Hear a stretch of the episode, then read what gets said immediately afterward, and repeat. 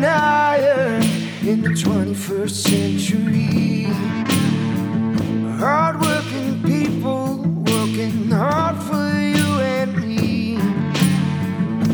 Moving higher, time and time again. Through the years, you'll find us here.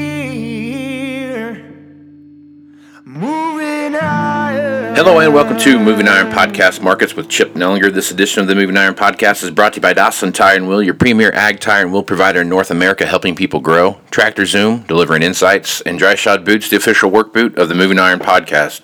Chip is with Blue Reef Agri Marketing out of Morton, Illinois. And Chip, we had a pretty uh, exciting report come out yesterday that had uh, a lot of shockers in it that uh, people weren't necessarily anticipating. And uh, one thing I would like to put out, point out there, you did a kind of an in-house survey of your customers and came up with about 174 on the on the corn yield, and lo and behold, they were at what 175 and 0.8 or something like that when they when they came out with that new estimated yield. So there's um looks like there might be based on what you've done in house there there could be uh, that January report could be a bushel bushel and a half off of what what we see so far. Yeah, absolutely. And um, you know, as a lot of guys were finishing up or or still finishing up here, you know, just this week in in parts of uh, the Eastern Corn Belt, that's a pretty common um, you know occurrence. Is they say, yeah, my my last few fields just kind of tailed off at the end, and um, you know, it, it it looks maybe a touch worse than what I even thought. I, I've heard that um, since we did that survey. We've been doing that for a few years, um, several times a, a fall to try to get a feel um, for you know what people are seeing. And um, I think the double whammy is not only did we see the the drop in in yields um, on corn, you know, from 178.4 down to 175.8, but we also saw a huge jump higher in uh, in demand, particularly the the export side. And so our total carryout dropped 465 million bushels. Yeah. Um, in, in just one month here between the drop in yield and the increase in demand on corn to uh, 1.702 billion, 11.5% stocks to use. So it's mind boggling. You know, I mean, if you think back three months ago, um, you know, the market was thinking we would have potentially a 4 billion bushel carryout. Right. And, and now we're sub 2 billion, one of the uh, tighter stocks to use ratios, um, you know, in, in recent history here and maybe there's more yield cuts coming on the January report. Um, even if it's another bushel, bushel and a half to get down towards that 174 level, uh, that's still a big crop in, in the big scheme of things. But this demand is uh, is really cranking, and it's just amazing. You know, if you go back to the September stocks report, um, you know we lost uh, roughly 250 uh, bushels there and then 465 million uh, swiped off the balance sheet yesterday. You know, you're talking almost a, a 700 plus billion bushel um, cut in the carryout between uh, the September stocks report, yields going down, demand going up. So it really makes this thing uh, much more interesting going forward. Um, saw the same type thing happen in the beans, not as dramatic, but the yield was down um, 1.2 bushels to 50.7. Um, everything on the demand side was really left unchanged on the beans, and and so you could argue very strongly that they could raise the the demand up a little bit on future reports. Uh, nonetheless, we're at 190 million bushel carryout, 4.2 percent stocks to use ratio. I believe that's the second tightest stocks to use ratio ever domestically here. And, you know, obviously we know what prices have been doing, screaming higher, you know, up uh, challenging eleven and a half dollars a bushel yeah. uh, in, in, uh, on the beans. And, you know, I think overnight we were uh, roughly uh, just shy of 435 on March corn futures. And, and now what it does is it just raises the bar even more that South America produce a big crop. And, and that bar is high. They didn't do a lot of changes. They Yeah. did drop the Argentina uh, beans by two and a half million to 51 million. The the Brazil bean production was uh, left unchanged at 133 million. That's a massive crop, and that bar is very very high. So it, it's it uh, it leaves the door open for disappointment, especially in Brazil. And if if those numbers start coming lower down under 130 into the 120s eventually, uh, you could be looking at um, a real explosive bean market uh, and corn market for that matter. Not that we haven't seen that already. So uh, this this report yesterday was a game changer in a lot of ways. It just uh, it, it, really uh, it increases the significance of the South American crop over the next 75 days here and what kind of growing conditions they have. And they're already fighting dry weather, and it doesn't look like um, there's much relief uh, in, in sight. In fact, some of the forecasted rains the last 24 hours here um, weren't very widespread in Brazil. There, there, were some rains around. If you got them, uh, they certainly helped, but there's wide swaths of uh, Brazil and Argentina that are very, very dry right now. Yeah. You know, this is a. I've, you know, I'm not we're to pretend like I'm some kind of giant grain grain guru here, but you know, the uh, the Brazilian crop always plays a big role in, in what happens in the world supply and those kind of things. And and this year, this is like uh, this is like the uh, Pennsylvania of uh, of, of the of the market right now. It feels like everything's kind of hinging on what happens in, in Brazil and Argentina.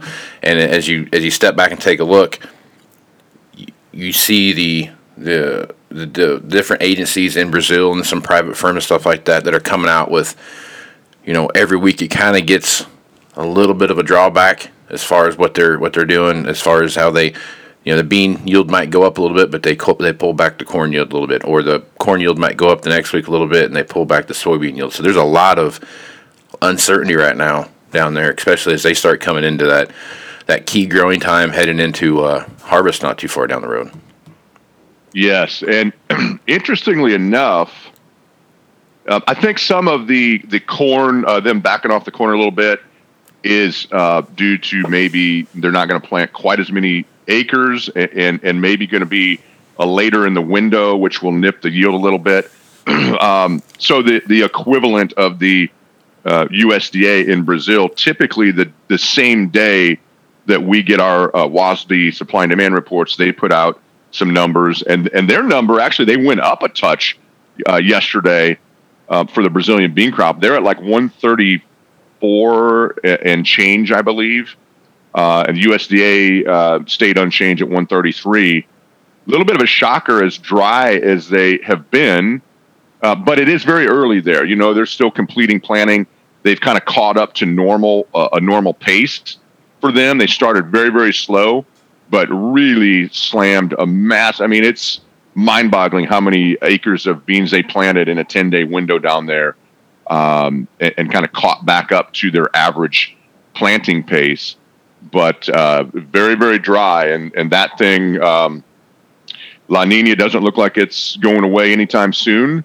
Right. And, and again, you know, I'm no uh, weather guru, uh, but just from what I read, and and obviously the whole world is following along here. The the bullseye of the of the grain world is uh, is South America right now, and uh, they are really struggling with dry weather.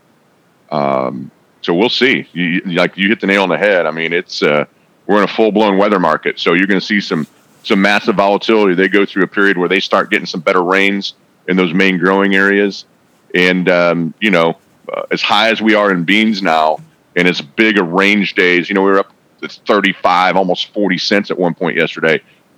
Uh, Eleven and a half dollars. You could have some massive swings here based on uh, weather, um, and, and just one rain isn't going to fix it. They need regular rain down right. there through their whole growing season. So uh, buckle up because I, you know, you could see some crazy stuff. Uh, you know, eighty cent, dollar cent breaks, uh, dollar breaks in beans, and and still not have seen the highs yet. So uh, just go back in history. The last time we were up at these levels, obviously we are there in 2012 with the drought, but um, uh, you know, you, you saw some massive swings. Uh, you know, dollar swings wouldn't be out of the ordinary uh, from these levels in the bean market and throw in all the other stuff that you know we talked about the other day on the on the podcast here with the you know the election and all the legal proceedings there and uh, covid and shutdowns and financial market volatility and what's china going to do they're obviously a large part of this because that demand is uh, largely, uh, uh, you know, growth in demand from China. So there's a lot of uh, outside risks as well as weather risks, and uh, but the bar's pretty high uh, for Brazil to to raise big crops, corn and beans both. And with our stocks shrinking pretty dramatically uh, in the last three months here, uh, this thing uh, really could be explosive and volatile. Yep. Okay, so I want, I want your reaction to this. There, I've, I've been reading a news story here this morning on Pro Farmer, and it was talking about, um, you know, some private analysts are, are questioning the U, uh, USDA soybeans export forecast. Basically, that the USDA is not truly reflecting the true export outlook. And as of right now, two months into this marketing year, we're about 81% of where the USDA um, has has expected for exports to be. Um, and the, but they didn't really change the tally of exports when, when that report came out. So, what are your thoughts on that? I mean, do you think that's just a the USDA playing it safe type of thing, or do you feel like there's there's something to that? Um, probably a combination of both. Um, historically, we we've been in this situation a couple times. You you look at a 4.2 percent stocks to use ratio here, Right. and that's with a 50.7 bean crop. It's not like we had a disaster out there. That's a big crop. Uh, the demand's so big. Now, a some of it is obviously front loaded. There's been such a massive amount of Chinese business from the October to say late January timeframe here. Typically, what you would see see is uh, once South America has um, supplies of beans, exports fall off the cliff. and um, you know South America and Brazil takes over, and Oh, I mean, I think they're playing a little bit safe, uh, wondering maybe if um, we don't normalize this thing and we've front loaded all these exports and then it dramatically slows into spring and summer. But but B, they don't have a lot of room to go here, and um, you know if they with with 190 million bushel carryout, if they go up uh, 100 million in exports, I mean, this thing is super, super tight. And so you're never going to run out, right? Um, the function of the market is get to a high enough level that it stifles demand and, you know, we don't run out.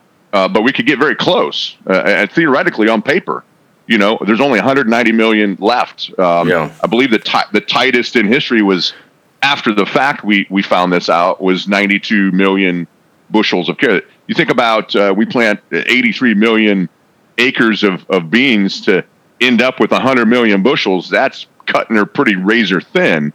And so, yeah, I think that the USDA um, is is playing it safe a little bit, but but maybe rightfully so to see how the exports are going to hold up into the second quarter of uh, uh, of the year here.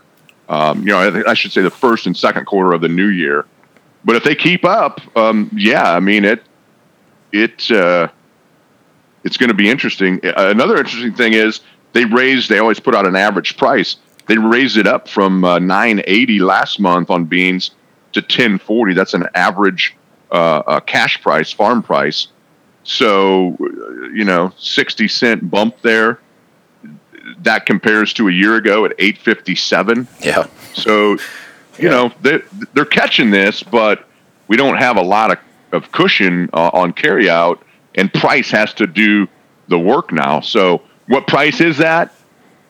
I don't know. A lot of it's going to depend on the south, the size of the South American crop, but and you never know that till after the fact. But uh, if the exports continue to to uh, be good, and the crush pace has been very strong as well, um, you keep cutting that 190 million bushel carryout, and you know you can start talking about twelve dollar plus beans real quickly, and maybe thirteen dollar plus beans. But a lot of it's going to depend on the the size of the southern the southern hemisphere bean crop at this point. Yeah. When when was the last time you had eleven dollar beans on the board? How long has it been? Oh, I believe uh, 2013. 2013. Um, yeah, don't hold me to that. I don't have my charts right in front of me. I believe it's been 20, uh, 2013 was the last time. Seven years, almost eight years. Seven year so- itch. Seven Yep. year itch. Well, everything goes in seven year cycles, they say. So we're we're on we're on top of that, I guess. Coming out of that. One other thing I want to hit on real quick, Chip. Get your feedback on this a little bit, and give me your um, your talk uh, idea of what's happening in, in that beef market. Yesterday, the uh, uh, box beef really had a had a big run. You know, looking like it's almost up fifty cents on the uh, selects, and then up. Uh, you know, I'm sorry, not on selects on on the uh, the selects are up almost 61 cents. That's a pretty big jump in one day. Um, taking a look at cattle prices and where that's at comparatively, um, what's what's driving that beef demand that that was uh, so slow here coming out of COVID? Yeah, I, I think uh, some of it's seasonal. I, Okay. I, I think some of it ha- relates to some shrinking numbers. Um, we're kind of probably at the tail end of of some larger uh, numbers of cattle that are that are market ready. That supply is is shrinking a little bit. Um, demand has been very very good. You know, our exports have picked up. Uh, uh, domestic demand, even even through COVID, you know, held together really really well. It just shifted right from Mhm. from restaurants to more people eating at home, uh, but that demand still stayed very very strong. Box beef is on a tear. I, I- think. and Again, I don't have the numbers right in front of me. Don't don't quote me on this hundred percent. I think in less than two weeks we're uh, probably 11 12 dollars higher on box beef, and um, so that bodes well for higher prices. The, the thing about yesterday uh, is though, as you see these screams higher in in corn, that puts a little bit pressure on uh, feeder cattle. You know the old saying, uh, feeder cattle uh, is just walking corn. Obviously, it's the major uh, the major cost input of, of feeder cattle is corn. So higher corn prices pressure feeder cattle. Um, that maybe held us back a little bit yesterday, but the anticipation is for some you know lower numbers um, of, of market ready cattle, higher cash prices. The box beef is helping, but uh, we're getting a little bit of a headwind from these higher corn prices in here, uh, in the you know in the way of the the feeder cattle market holding the the live cattle market back a little bit. But I think things look good out into uh, you know the end of the year and, and maybe the first quarter. Uh, winter weather obviously is is always a big influence uh, with that, and and so as we get into December, January, February, that's going to be closely watched too. Uh, that can you know greatly affect performance and in uh, in, weight gain and uh, you know the amount of uh, uh, cattle that are um, ready can kind of create some holes. So weather is going to be pretty closely watched uh, here pretty quickly uh, when the snow starts flying, and things I think look pretty good from a entire you know meat protein perspective. Even the hog side, we've seen a little bit of pressure here uh, recently, but again, that's because of uh, some bigger numbers coming. That should tighten up once we get into the first of the year uh, and springtime. And um, you know, right now we just got the wind at at our backs in commodities in general, but certainly the ag side. Uh, the dollar's come down off its highs, and just kind of in this inflationary type environment right Yeah. now Yeah. and shrinking stocks on the grains, great demand, uh, La Nina causing maybe some some hiccups in the southern hemisphere, and so uh, things are are uh, cranking along pretty nicely, which is a 180 degree turn from what it looked like uh, four months ago. It it looked pretty bleak, and and things can change, and and that's just we talk about this all the time, but you know, it just goes to, to show you got you got to have a plan because the good times uh, can can change pretty quickly as well, and and you can't just get stick your your head in the sand and just get super bowled up here thinking we're going to fourteen dollar beans and you know five and a half dollar corn and everything's great. You you got to have a plan and execute on it because things change so rapidly in today's day and age. It, it's mind boggling. Yep, that's true. That is very true. So, yeah, it's a lot of stuff going on out there, Chip. So, if folks wanted to uh, reach you and get more information about what Blue Reef can do, what's the uh, what's the best way they can do that? Well, the best way, just uh, give us a call, 309 550 7213. That's our main office number. Uh, we also have a website, uh, inc.com.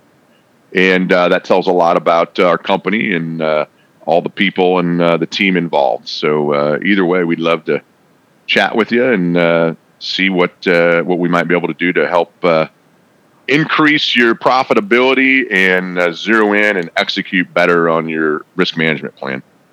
Right on. Well, and today's Veterans Day, so make sure if you see a veteran, you thank them for their service, and and uh, I thank all those guys out there working hard every day to make things happen. So, with that, absolutely, I'm, yep. Uh, I am Casey Seymour with Moving Iron Podcast. Make sure you check me out on Facebook, Twitter, and Instagram. I will uh, post my latest editions of the Moving Iron Podcast out there, as well as any blog posts that get posted. I also uh, want you to check out MovingIronLLC.com for the latest information about the Moving Iron Summit and that's uh, Nashville, Tennessee, January 20th through 22nd. Also, check out the Global Ag Network and the great podcasters out there as well. So, with that, I am Casey Seymour with Chip Nellinger. Let's go move some iron, folks. Out. Moving higher in the 21st century. Hardworking people working hard for you and me. Moving higher, time and time again. Through the years, you'll find us here.